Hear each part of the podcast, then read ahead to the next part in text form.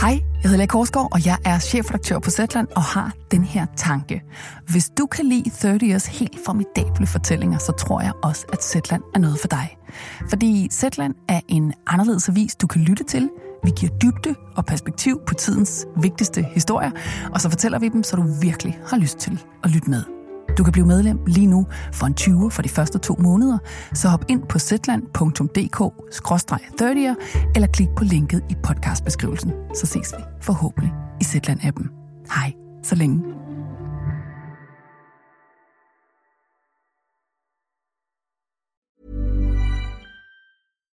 One size fits all seems like a good idea for clothes until you try them on. Same goes for healthcare. That's why United Healthcare offers flexible, budget-friendly coverage for medical, vision, dental, and more. Learn more at u h one dot com.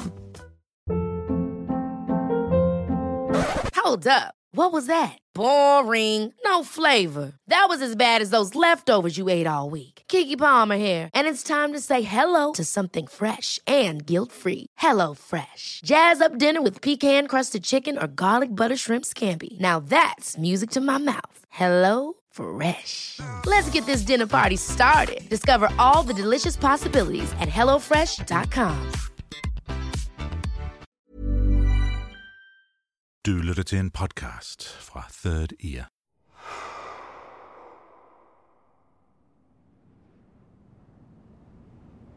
Hvis jeg havde en tidsmaskine, så ved jeg godt hvor og hvornår jeg vil tage hen.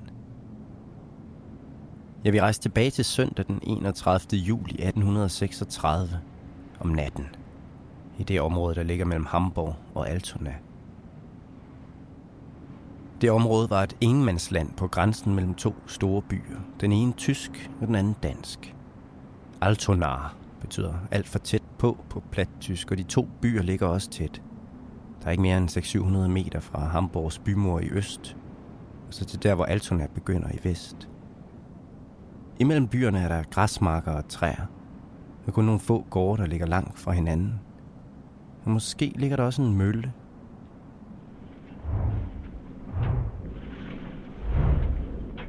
Om natten er stille og øde. Det er et godt sted at vælge, hvis man vil gemme noget, som ingen må se. Og den her nat vil jeg have givet meget for at stå gemt et sted lige der imellem de to byer. Jeg kunne stå i skyggen inde bag et træ og holde øje med bygrænsen, hvor Altona stopper og markerne begynder. Hvad havde jeg set, hvis jeg havde stået der hele natten? Ville jeg i måneskinnet have set en smuk ung mand komme slæbende på en tung kiste inden for Altona. Jeg kunne skimte ham slæbe den over marken og hen til møllen. Og ville jeg have set ham grave et hul tæt ved pillen af møllens mur og så lægge kisten ned i hullet og dække det til igen. Ville jeg have set ham stå og kigge sig lidt omkring for at memorere omgivelsen til den dag, hvor han ville komme tilbage efter kisten.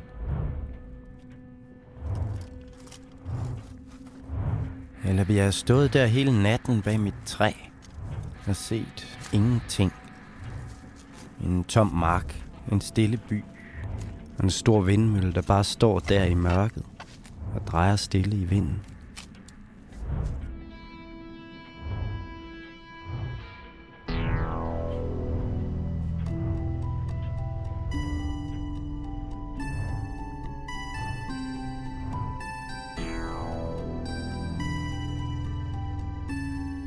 Vi er i gang med fjerde og sidste afsnit af historien om Petri Worms skat. Og det vil sige, at du snyder dig selv for mere, end du aner, hvis du ikke allerede har hørt de første tre afsnit af den her podcast-serie. Serien er gjort mulig med støtte fra det Danske Filminstitut og New Danish Screen, og med støtte fra mange af jer lytter, som har været så generøse at give jeres støtte til os. Det er noget, vi er meget, meget taknemmelige for. Du har måske lagt mærke til tre animationsfilm, som kom sammen med de første tre afsnit af serien. Dem har vi ikke flere af. Men hvis du ikke har set dem endnu, findes de stadig på vores webside, som hedder wormskat punktum d k eller igennem third ear punktum d k.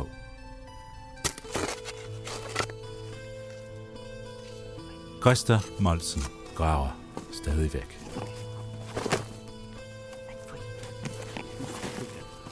Han er snart færdig med at grave sit hul i jorden. Her er det sidste stykke. Her er det sidste stykke. Så må ikke Christa snart finde ud af, hvad det er i hullet. Må ikke vi alle sammen snart finde ud af det. Om alt hans hårde arbejde kommer til at give gevinst til sidst. Hvis du lytter helt til enden af dette afsnit, skal du nok finde ud af, om vi holder, hvad vi lover her på Third Ear. Når vi ser, at der venter guld for enden af regnbuen.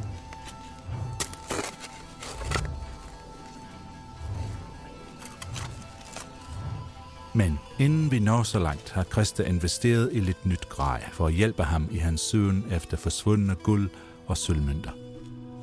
Han har købt sig en metaldetektor, og nu skal han bare finde ud af, hvordan den virker.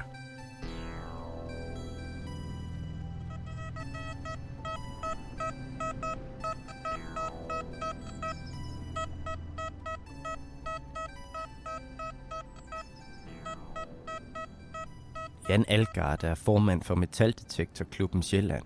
Først og fremmest så gælder det jo om at have den så plant med jorden som overhovedet muligt, når man går.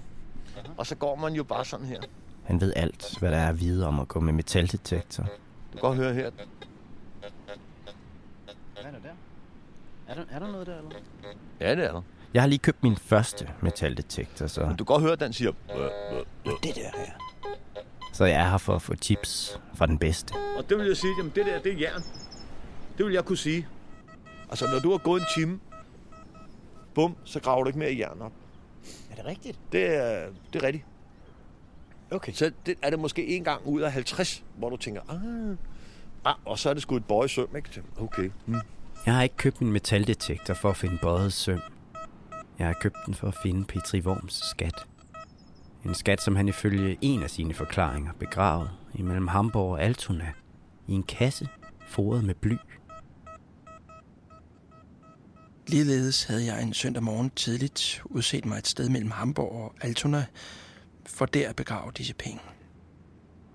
Jeg havde også i den hensigt bestilt en kasse foret med bly i Hamburg.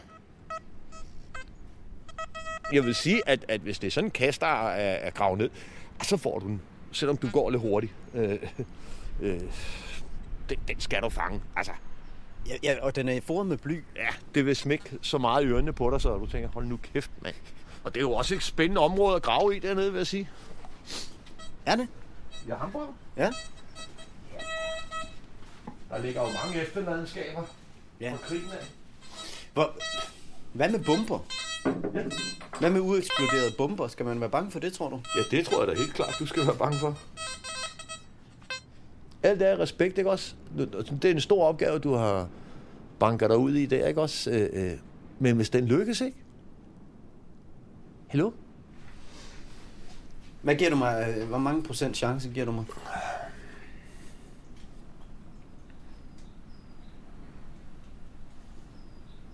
En.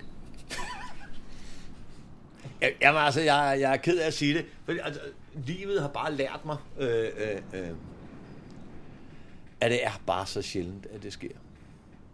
Men hvis man ikke tager ned og kigger, så... Jamen, man altså, hvis ikke... Prøv at høre. Hvis, du skal da selvfølgelig ud og kigge. Alt andet ville det være helt åndssvagt. Og, og det er for sent om halvtreds år, så sige, ej, jeg skulle have gjort det, mand. Og du vil sidde resten af dit liv og sige, hold kæft, en spade, jeg var mand. Hvorfor gjorde jeg det ikke? Altså, det, alt det der, altså man kan lige så godt gøre det, fordi det vil hjemsøge dig resten af dit liv. Altså, og det vil det bare. Det, det, øh, der, der er jo ikke noget hokus pokus i det. Det er sådan, liv er. Du vil fortryde det resten af dine dage, hvis ikke du gør det. Godt. Tak for det. Det, øh, det er mit råd. Tak skal du have. Det kan ikke være anderledes.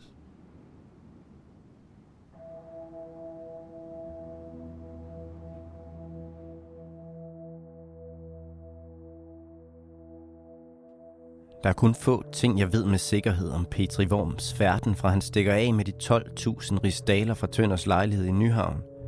Altså til han bliver arresteret i Lübeck en uge efter med omkring tre tusind rigsdaler på sig.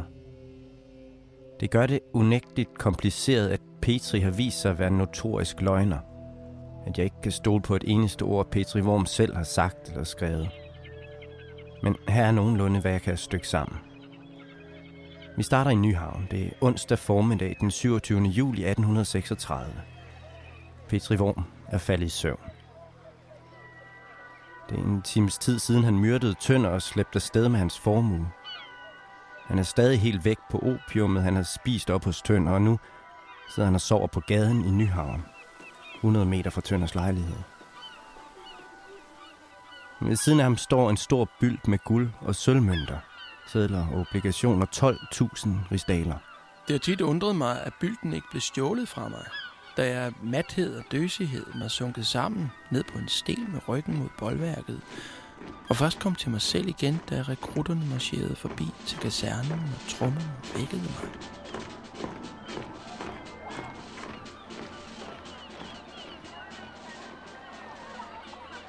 Der er ingen, der ved, at Tønder er død endnu, så Petri kan i ro og mag gnide øjnene og slæbe sit bytte videre til et gæstgiveri lige om hjørnet. Og så leger et værelse i et falsk navn og så opiumsrusen ud. Næste dag er torsdag den otteogtyvende juli. Om fem dage vil Petri blive arresteret i Lübeck. Men den her dag spangulerer han rundt i København i sit nye dandy-outfit og betaler gæld af. Og sidst på dagen tager han ned på toldboden og stiger ombord på dampskibet til Kiel med sin tunge sæk over skulderen.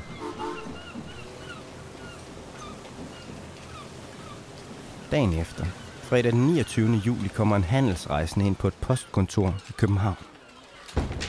Han har en pakke med, som han har lovet at poste for en fyr, han har mødt dagen før på et gæstgiveri i Nyhavn. Seminarist Petersen hed fyren, og han havde travlt med at nå dampskibet til Kiel, så den handelsrejsende har lovet at poste en pakke for ham. En pakke med penge i, har han fået at vide. På posthuset beder de manden om at åbne pakken, så de kan se, hvor mange penge der er i den. Sådan er proceduren åbenbart dengang. Det har Petri nok ikke vidst, for han har aldrig prøvet at sende penge den vej, hjem til Fyn. De er kun kommet den anden vej. I pakken er der en del rigsdaler i sedler, og så er der et brev. Brevet er til familien Worm i Nyborg.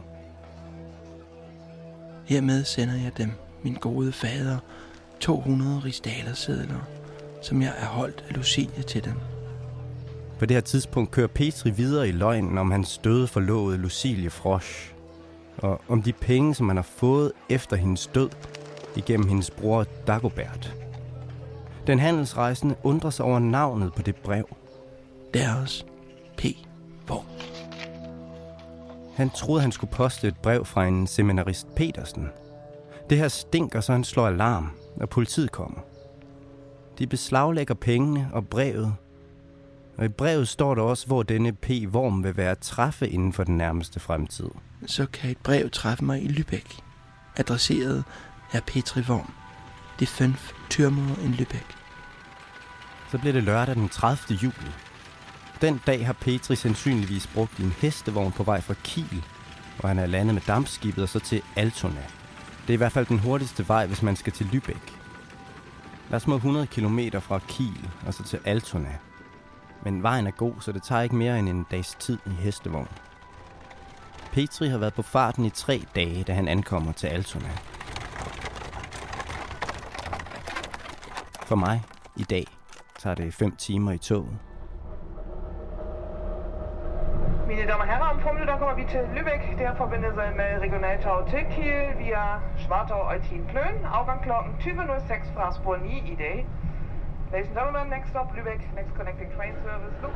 I Hamburg skal jeg mødes med min tyske kontakt og gamle ven, Nils Müller.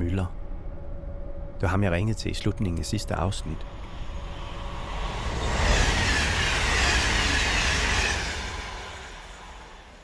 Der er flere grunde til, at jeg ringede til Nils for at tage med mig på den her skattejagt. Den første grund er, at jeg vidste, han ville sige ja. Ja, for fanden. Jeg er helt tændt nu. Det, jeg vil, jeg vil afsted med det samme. Den anden grund er, at han taler flydende tysk og dansk. Og jeg har brug for hans hjælp til at finde rundt i Hamburg og sætte aftaler op. Mit tysk er elendigt. Ja, klar. Ich glaube, wir brauchen gar nicht mehr. Ich habe auch gar nicht.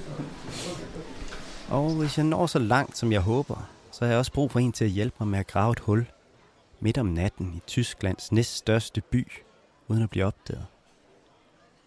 Og hvis Worms skat er så stor, som jeg håber, så har jeg også brug for en til at hjælpe mig med at slæbe den væk og få den hjem til Danmark. Og så er der også en sidste og lidt fjollet grund til, at jeg ringede til netop Nils. Det er, at han minder mig om Petri Worm. Du er manuskriptforfatter, ikke? Og som... Op og... skrevet en hel del manuskripter. Ja, det er, det er ikke den høje kunst, men det jeg har skrevet. De er begge to charmerende og lidt lidende forfattersjæle med store drømme og ambitioner, der nogle gange kan være lidt svære at leve op til. Ja, det, det skal gå hurtigt, men det, det, det var soaps og ja. øh, telenoveler. Øh, det hele skal gå hurtigt, og det er de store følelser. Det er rigtigt nok. Jeg tænker, at hvis der er nogen, der kan sætte sig ind i Petri Worms store følelser, så er det Nils. Jeg kan da genkende mig selv. Altså, jeg kan godt forstå, at man, man har et, et ønske om at blive til noget inden for kunsten. Det... Det håb havde jeg også engang. Så det er et satans liv, vi er ude i. At øh, bevidstheden kan være et, et dumt svin at rende rundt med, fordi øh, du har den diskrepans mellem øh, den, du er, og den, du egentlig burde være, efter din mening. Det går ondt. På en skattejagt er følelser ikke noget, jeg kan bruge til noget. Nu er det tid til at fokusere. Hvor er den skat? Niels og mig sidder på en café i Hamburgs mest trendy kvarter, Sankt Pauli hedder det. I dag er her fyldt med barer og natklubber og dyre genbrugsbutikker, men i atten seksogtredive, der var det her ingenmandslandet imellem Hamburg og Altona. Der er sket meget i det her område på de sidste et hundrede og toogfirs år. I dag er det her ikke længere et ingenmandsland. I dag er de to byer vokset sammen. Her er blevet pløjet og gravet og bygget og bombet sønder sammen under anden verdenskrig og så bygget op igen. Så det første spørgsmål er selvfølgelig, om Petris skat allerede er blevet gravet op, da der blev lagt veje eller gravet fundamenter ud. Hvis den er det, så er der en mand i Hamburg, der burde vide det. Um, my name is Ralf Wichmann. I'm an, working at the Museum of Hamburg History, and I'm in charge for the coin cabinet and the coins and medals. So, so for treasure found, you're you're the guy to go to uh, y- in this area. Yes, oh, yeah, yeah. That, that's correct. Hvis nogen havde fundet en kiste fyldt med danske guld- og sølvrigsdaler imellem Hamburg og Altona, så skulle de være her, i Ralf Weichmanns samling på Hamburgs bymuseum. Og det er de altså ikke. At that certain spot, we we don't have any treasures um, reg- registered uh, from that time. Mm-hmm. I looked it up. Yeah, right. So you didn't find it? No. No. Mm-hmm. Yeah. The question would be a big thing. It would be a big thing. Uh, yeah, wouldn't it? Yeah, I mean, yeah, yeah, yeah, it would be. Uh, uh, I think one of the biggest finds was ten thousand, nearly ten thousand coins. Whoa! Uh, but mainly small, we call it demin- denominations, and not da- Danish rigsdaler. And we know we know of some of these treasures, but um, they were smaller. Then you told of this. Uh, there's, there, there's no uh, such huge mass of coins. No. Så vi kan altså udelukke, at Petris skat er blevet fundet af en lovlydig hamburgenser, der har rapporteret det til de rette myndigheder. Ulovlydige hamburgenser er selvfølgelig sværere at holde styr på, men tusindvis af danske guld- og sølvrigsdaler er en stor hemmelighed at gå med. I think most of the treasures have been reported somehow, somewhere, yeah. Because the rumors spread around, and I think most of these things they they come to light somehow. Aha. Ralf Weichmanns bedste bud er, at skatten aldrig er blevet gravet op. Om det så er, fordi den aldrig blev gravet ned, eller om det er, fordi den ligger der endnu, det er spørgsmålet.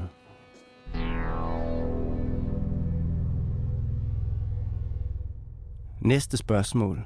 Møller. Har der ligget møller imellem Hamburg og Altona i atten seksogtredive?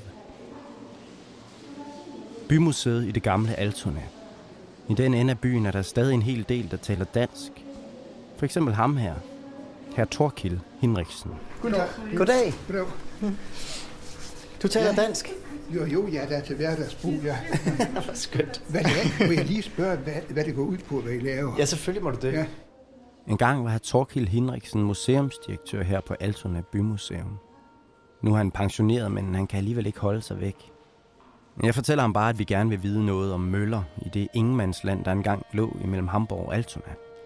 Der er ingen grund til at fortælle hele verden, at vi er på skattejagt. Han tager os med ind i læsesalen og finder nogle gamle kort frem. Se, øh, hvad du jo kan, kan, kan se med det samme, det er, at Hamburg er en fæstning. Hamburg var den stærkeste fæstning i hele Nordeuropa. I Altona er det, det er meget mere frit, det er en såkaldt åben by. Den er ikke befæstet.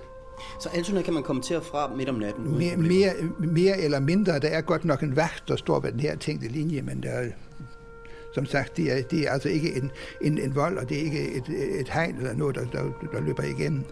Om natten var der tomt derude, men om dagen fungerede området imellem de to byer som et lovløst område. En ukontrolleret markedsplads fyldt med folk på kanten af samfundet. I det der ingenmandsland, hvor der også herskede en ganske mærkværdig øh, ret. Alle de erhverv, der ikke måtte øh, trives i Hamburg, som for eksempel jødiske småkøbmænd og italienske borgere, der handlede med gips og sådan noget, de har alle sammen øh, haft en, en slags øh, smughandel på, i det der ingenmandsland. Herr Henriksen tager en stor, gammel læderindbundet bog ned fra hylden. Men I skal lige prøve at se, for det er altså noget. Den er fyldt med tegninger for den her lovløse markedsplads. Et, et stemnings, stemningsbillede af, af tiden og stedet, så er det her. Du kan ikke det bedste kilde, du i det hele taget kan få. Ja. Tegningerne er lavet af nogen, der hedder Surbrødrene. De har åbenbart brugt årevis på at gå og tegne stemningsbilleder fra lige præcis den her lovløse markedsplads igennem attenhundredetyverne og trediverne. Det er alle de her, de her mærkværdige, kuriose mennesker. Han sælger handsker. Det er en handskemænd. Handsker og sokker. Slagure. Hun har sild. Sangfugle. Sangfugle? Levende? Sang, levende sangfugle, ja. Og det er græshopper, de små griller, der så piber i. De er også spændende her. Det er et elektriserapparat. Det er sådan et, der kan lave statisk elektricitet? Ja, musefælder. Han handler med sådan noget utroligt som engelske pissepotter. Altså, der findes næsten alt. Surbrødrene har tydeligvis været mest interesserede i at tegne de handlende med pispotter og sild og sangfugle på hovedet. Men for mig er der noget andet, der er interessant. For der er også ting i baggrunden på de her tegninger. Træer, marker, dyr og bygninger. Der er en mølle. Ja. Kuriosølle. Der er en vindmølle. Det er på Hamburg, Hamburger Berg. Der står en mølle der. Der er, der er en mølle, ja. Altså, det er, der er en mølle til. Der er ikke bare én mølle i baggrunden på de her tegninger. Der er flere. Men de fleste af de møller ser ud til at stå inde i Hamburg, bag voldene og bymurene. Ja. Den står op på volden, gør den ikke? Den, jeg tror ikke, den står på volden. Eller på den forkerte side af Altona. Dem kan jeg udelukke med det samme. Min mølle skal stå imellem de to byer. Jeg tror, her Henriksen begynder at undre sig lidt over min store interesse for møller. Men han er hjælpsom og tålmodig. Ja, der var en mølle. Må jeg ikke lige tage et billede af den med møllen på? Den dernede også. Du er lige fra bit af møller. Ja, bit af møller, ja. Bit af møller. Det er ikke engang løgn. Og til sidst finder vi også en mølle, der ser ud til at have ligget imellem Hamburg og Altona. Hvis altså vi kan stole på Surbrødrenes tegning. Det kunne godt være den mølle der. Fra set, at den jo sandsynligvis ikke ligger der, men den er, hvis den nu har ligget her, så er det tegnet for, at den kunne komme med, for det er, det er jo ikke et fotografi. Og hvis du nu skal, skal have en optidsbremse på det sted, så flytter du møllen. Ja, selvfølgelig. Ja. Sådan set er det godt nok troligt, at der er en mølle, men det behøver ikke at vigtigt at være en mølle på stedet. Da Henriksen hiver et gammelt kort frem for at tjekke for mig, om møllen lå der, der hvor brødrene Sur har tegnet den. Prøv at tage, tage et nyt kort, så kan vi se, hvor det nøjagtigt ligger. Det er øjeblik. Kortet er fra atten seksogtredive, står der i toppen. Det er det år, Petri skulle have været her. Der lå altså møller i første række, og der lå altså møller i, i anden række.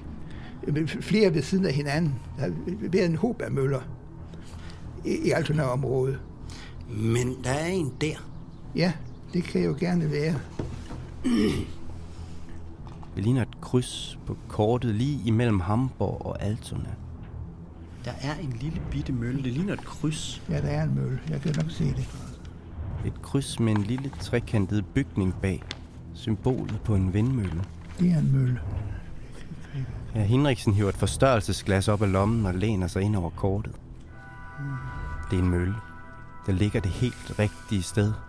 Men faktisk er det den eneste mølle på kortet mellem Hamburg og Altona. Det er Heiligengeistfeld, jo. Det bliver endnu bedre. Møllen ligger midt på en stor tom mark, der hedder Heiligengeistfeld. Altså Helligåndsfælden på dansk. Og det er et stort bart område. Mere eller mindre bart, ja. ja. Heiligengeistfeld fylder omkring halvdelen af området imellem de to byer. Og på kortet ser det ud som om, at møllen er den eneste bygning i hele Heiligengeistfeld. Herr Henriksen finder endnu en læderindbundet bog frem og slår op under Heiligengeistfeld. Og det har været, længe været privat ejendom og testamenteret til, til, til ham. En gang var hele området ejet af Heiligengeist Hospital, der er i navnet. Men senere, i slutningen af attenhundredetallet, blev det givet til Hamburg by. Men med én betingelse. Med det øh, pålæg, at der ikke må bygges noget derpå. Nå. En helt fantastisk betingelse, hvis du spørger mig. Altså reglerne for det der Heiligengeistfeld i dag, det er, at man ikke må, må bygge. Ja, de har som sagt set til her i det her testament, at den sidste privatmand, der havde det. At man ikke må bygge der? Ja. Så man må ikke opføre noget som helst? Egentlig ikke. Ja. Den tager vi lige igen. Altså reglerne for det der Heiligengeistfeld i dag, det er, at man ikke må, må bygge. Ja. Der må ikke bygges noget på Heiligengeistfeld.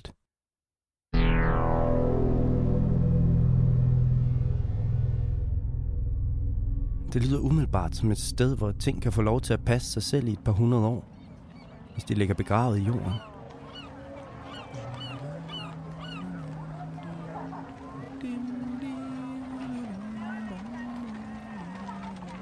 Det er søndag morgen, den enogtredivte juli atten seksogtredive. Og på den vej, der går langs med Heiligengeistfeld imellem Altona og Hamburg, der kommer Petri Worm spacerende.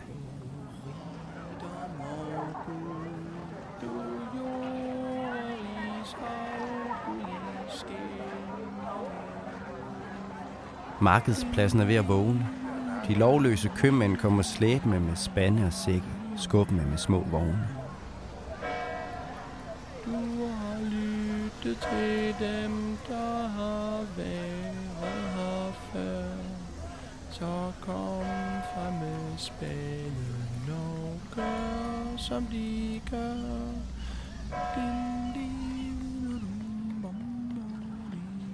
Der er røget sild og sangfugle, gipsbuster, pispotter, blomster, musefælder og en, der jonglerer med noget, der brænder. Heiligengeistfeld er fyldt med mærkelige mennesker.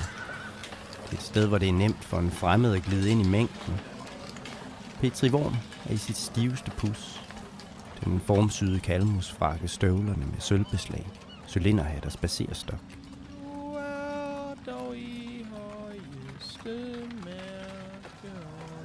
Han må være i godt humør den her dag.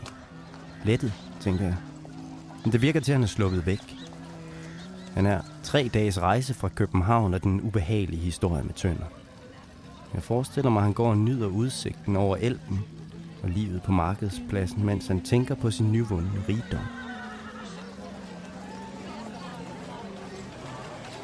Pengene ligger nu på et hotelværelse et sted i Altona. De er stadig i en sæk, men den sæk er ved at være rigtig besværlig at slippe rundt på. Den er tung, og den vækker opsigt. En fin mand med cylinderhat, der slæber rundt på en stor sæk. Det kan ikke blive ved med at gå. Petri må finde på et eller andet. Han vil begrave pengene her omkring et sted. Og til det skal han bruge en kiste fodret med bly, for at skatten kan holde sig i jorden. Og sådan en kiste må man kunne få fat i inde i Hamburg, tænker han. Uden at der er nogen, der stiller for mange spørgsmål. Og bagefter skal han bare finde et passende sted at grave kisten med pengene ned. Et sted, hvor der er ro om natten. Et sted, hvor det er nemt at finde den igen. Petri stopper for at se på gipsbuster af romantiske forfattere. Og mens han står der med Goethe eller Schillers hoved i hånden, så får han øje på noget i det fjerne. I den nordlige ende af Heiligengeistfeld kan Petri se en mølle. En femten til tyve meter høj træmølle, der står og kaster skygger over den flade mark. Den ligger nærmest som et landmærke over området. Den ligger helt for sig selv, uden nogen hus omkring. Deroppe må være stille om natten.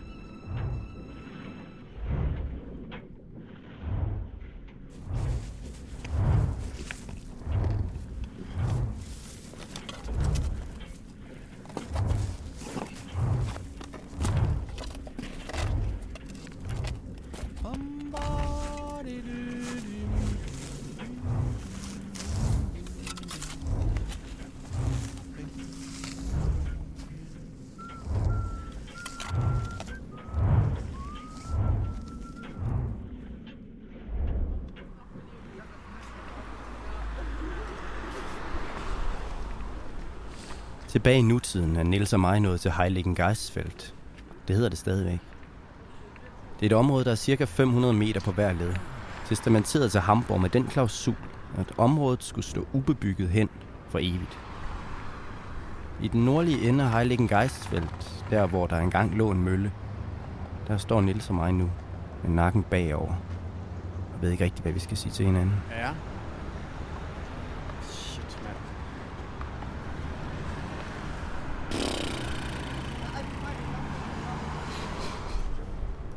Vi står for foden af den største betonkoloss, jeg nogensinde har set. Mm.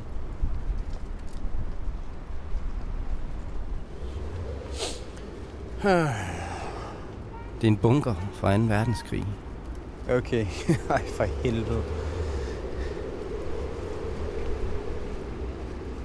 Det var meget værre, end jeg havde regnet med. Men det er ikke en af dem, jeg kender fra vestkysten i Danmark. Den her er tusind gange større. Det er en kæmpe bunker i usædvanligt grim, gråt beton. Der, altså. ti etager høj, med kanontårn på toppen. Men selvom den her bunker må være blevet bombet massivt under krigen, så står den fuldstændig urørt. Og griner af os. Okay. Den er så stor som et højhus, og den ligger cirka der, hvor møllen var tegnet på det gamle kort. Nazisterne er åbenbart ikke gået så højt op i den der klausul, om at man ikke måtte bygge her på Heiligengeistfeld.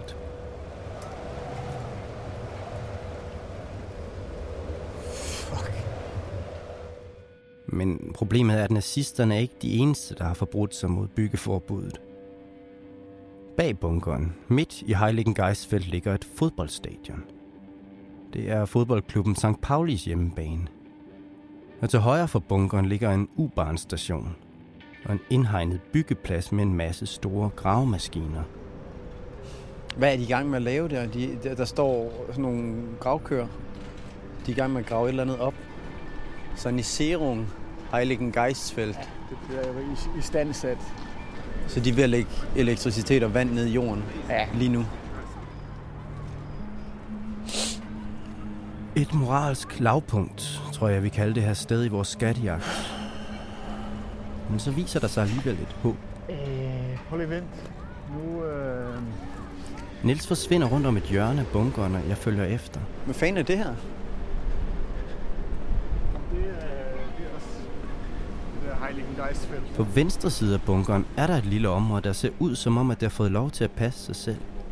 Her er ikke blevet bygget. Her vokser en håndfuld høje træer, ellers er kun bar jord. Der ligger de sgu tæt. Nå for fanden. Nå, det er sådan et sted, hvor hvis man er hjemløs, så sover man her. Det ligner en meget lille udgave af det ingenmandsland, der engang lå her. Ja, okay. Området er måske halvtreds meter på den ene led, ti på den anden. Og udover to ramponerede iglotelte, så er her tomt. Og det ser ud som om, at det har stået sådan her i mange år. Men her kan vi, altså det her kan vi gennemsøge. Lige præcis det her. Chancerne er ikke store, det ved vi godt. Men chancen er her. Så vi hiver metaldetektor og spade frem.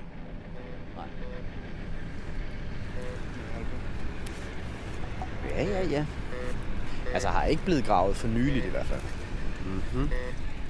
Aftenen er ved at falde på, så vi kan skjule os i mørket, mens vi bipper rundt. Det er godt, for det er ulovligt at bruge en metaldetektor i Tyskland, uden den rigtige tilladelse.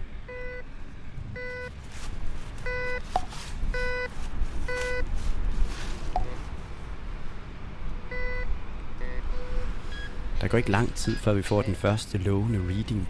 Men altså, der er noget... Ind... Her skal vi altså grave, når han lige er væk om der. Mm-hmm. Der kunne nemt være en kiste her. Hm? Ja, der. Lige præcis. Aha. Det ved jeg ikke. Okay. Ved du hvad? Skal jeg have noget... Jeg tror lige, at... jeg prøver lige at kigge. Og så graver vi stille og roligt. Lige her, hvor jeg håber med alt, hvad jeg har i mig, at Petri Worm gravede sit hul for et hundrede og toogfirs år siden.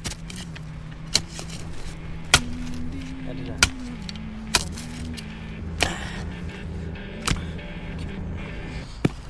Det var en kapsel. Ja.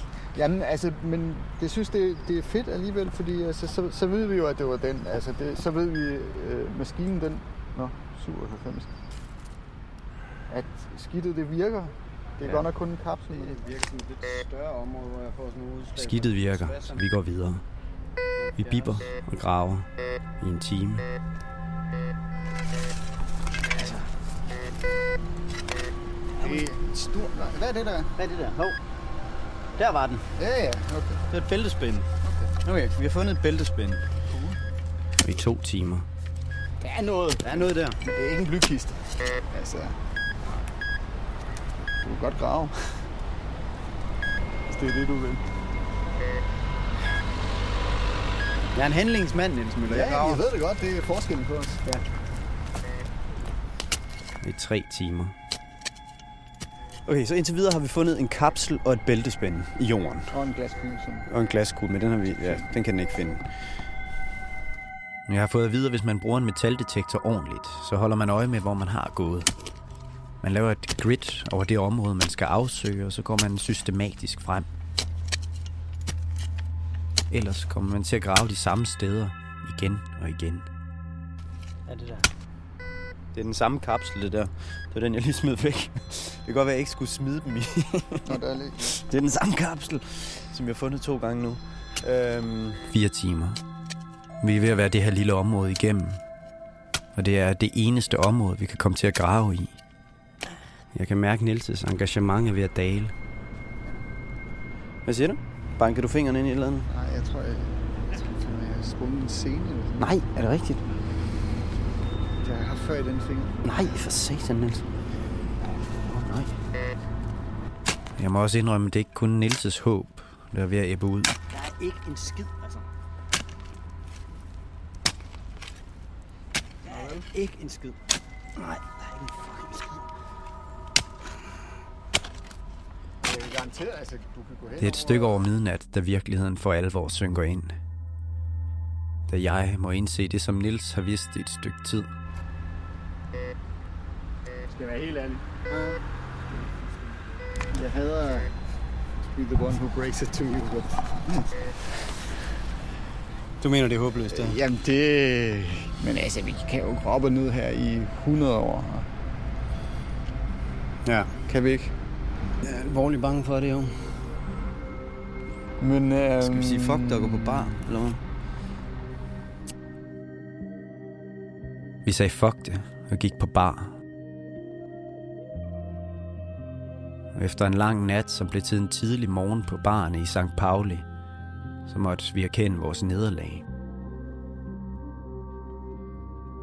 Det eneste andet sted, hvor vi i teorien kunne komme til at grave, og hvor skatten kunne være begravet, det er midt på Sankt Paulis hjemmebane. Og ideen om at bryde ind på Millerntor Stadion midt om natten for at grave fodboldbanen op, det er et stykke på den anden side af, hvad mit mål rækker til.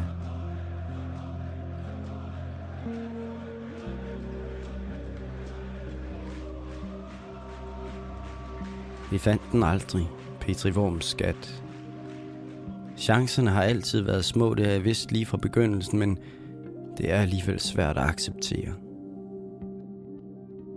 Jeg ved ikke, hvad der er sket med Petri Worms skat. Måske er der en bondemand, der for lang tid siden har ramt noget hårdt med sin plov, og så er blevet rig i al hemmelighed. Eller måske har en nazist med en gravemaskine gravet en kiste op, og så holdt sin mund med det resten af livet. Eller måske ligger Petri Worms skat der endnu, under den største betonkonstruktion i Nordeuropa. Måske vil den blive fundet engang, om tusind år, når ingen længere kan huske historien om, hvor den stammer fra. Jeg ved det ikke, men det virker til, at min historie om Petri Worm og hans forsvundne skat, den slutter her. Men kan det virkelig være rigtigt? Kan det virkelig passe, at det er forbi nu?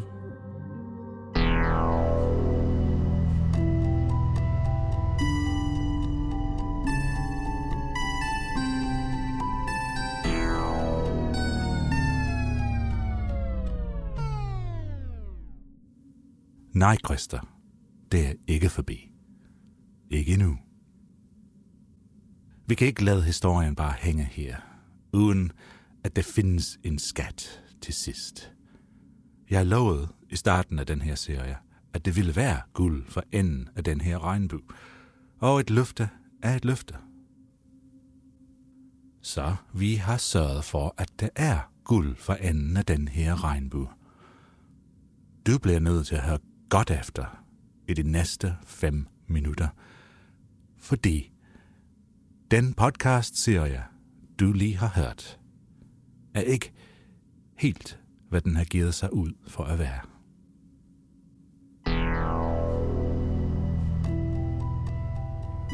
Det er, eller var, en skattejagt, men ikke kun Christas mislykkede jagt efter Petri Worms skat. Den her podcast-serie er en skattejagt i sig selv. Lad mig forklare. Vi på Third Ear, det vil sige mig og Christa, har gemt en skat.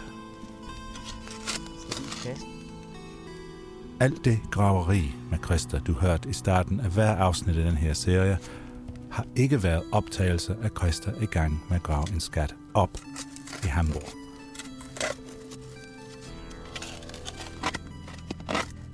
Det er optagelse af Christa i gang med at grave en skat ned et sted i Danmark. Hør nu her. Nu er han ved at være færdig.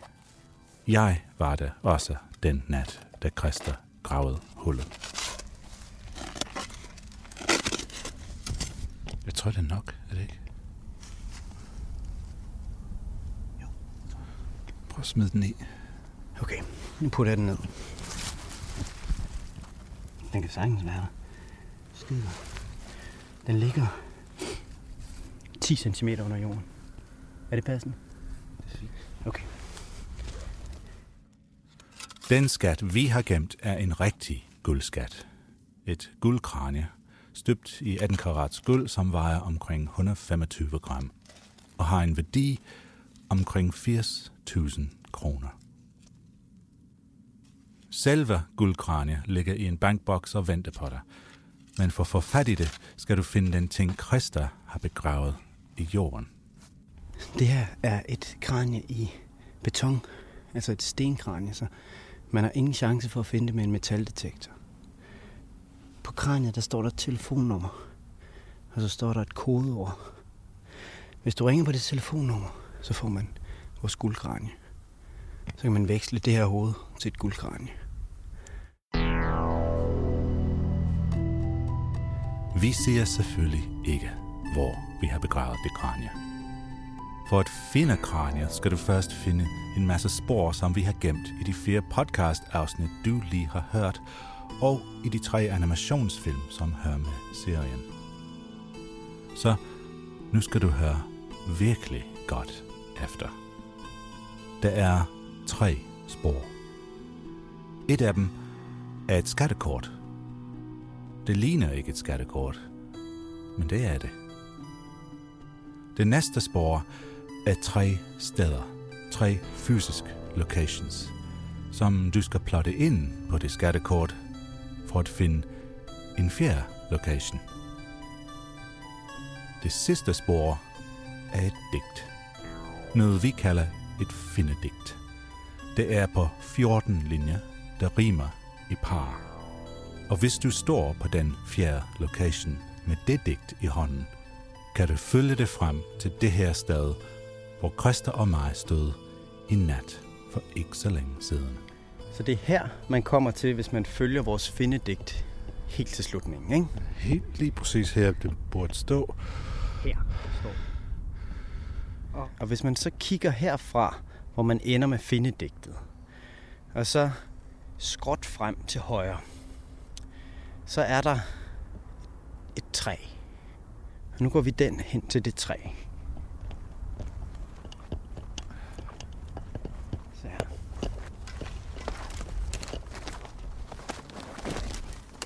Hvis man så går helt hen til træet, ikke? Helt hen til stammen af træet. Det er der. Ikke? Helt hen til stammen af træet. Og så, og så træder jeg en meter fra træet. Okay? En ja. meter. Det er lige her, hvor jeg har min fod. Jeg har sat min ene fod op ad træet, op ad træstammen, og så har jeg den anden fod cirka så langt væk, som jeg kan. Så det er en meter væk fra træet. Jeg ser for den graver ned, før det kommer ind. Det graver jeg. Okay. Jeg sagde, at den her podcast-serie skulle være noget helt særligt. Hvis den her skattejagt er noget for dig, så må du hellere komme i gang med det samme.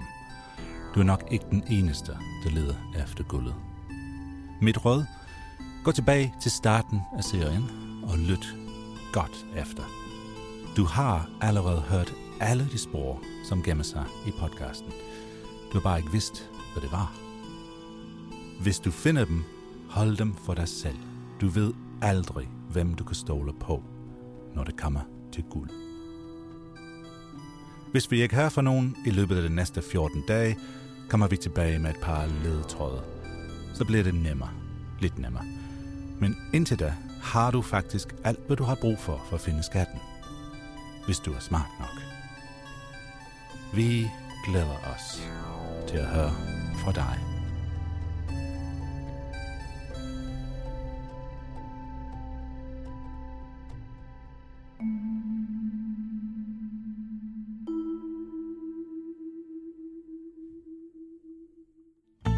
Det var fire og indtil videre sidste afsnit af serien Worms Skat. Petri Worm var spillet af Thor Lindhardt, Karl Otto var spillet af Finn Nielsen, Marie Worm var spillet af Rosalinde Münster, og Pasta Visby var spillet af Henrik Kofod. Stor tak til Nils Müller, Thorkild Henriksen og Ralf Wichmann. Og tak til vores guldsmed, Therese Mørk, som har lavet vores guldkranie.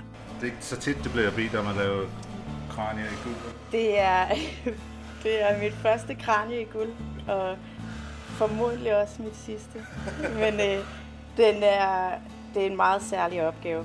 Det er også mængden af guld, der er gået ind i den. Den er heller ikke særlig tit, man arbejder med det. Serien er skrevet, optaget og fortalt af Christa Maltzen. Storyline af Christa Maltzen og mig. Jeg hedder Tim Hinman. Jeg har også klippet og mixet og lavet musikken med lidt hjælp fra Frederik Nielbo, som også har stået for webproduktion og produktionssupport for hele projektet.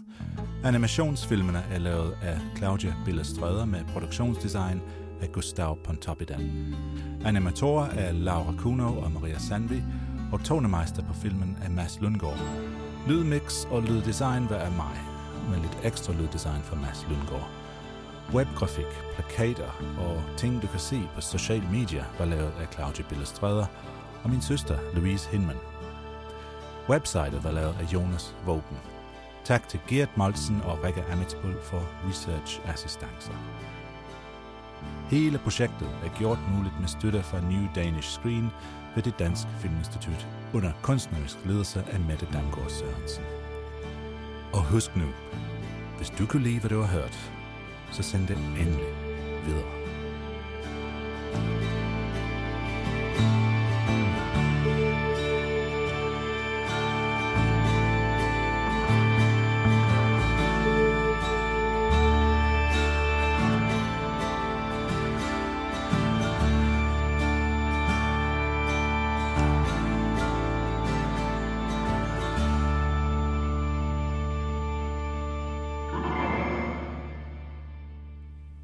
forbi?"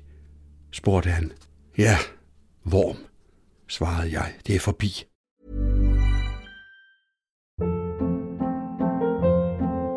Hold up. What was that? Boring. No flavor. That was as bad as those leftovers you ate all week. Keke Palmer here. And it's time to say hello to something fresh and guilt-free. Hello Fresh. Jazz up dinner with pecan-crusted chicken or garlic butter shrimp scampi. Now that's music to my mouth. Hello Fresh. Let's get this dinner party started. Discover all the delicious possibilities at hello fresh dot com. Planning for your next trip? Elevate your travel style with Quince. Quince has all the jet-setting essentials you'll want for your next getaway, like European linen, premium luggage options, buttery soft Italian leather bags, and so much more. And is all priced at fifty to eighty percent less than similar brands. Plus, Quince only works with factories that use safe and ethical manufacturing practices. Pack your bags with high-quality essentials you'll be wearing for vacations to come with Quince. Go to quince dot com slash pack for free shipping and three hundred sixty-five day returns. Hej, jeg hedder Lea Korsgaard, og jeg er chefredaktør på Zetland og har den her tanke. Hvis du kan lide Third Ears helt formidable fortællinger, så tror jeg også, at Zetland er noget for dig. Fordi Zetland er en anderledes avis, du kan lytte til.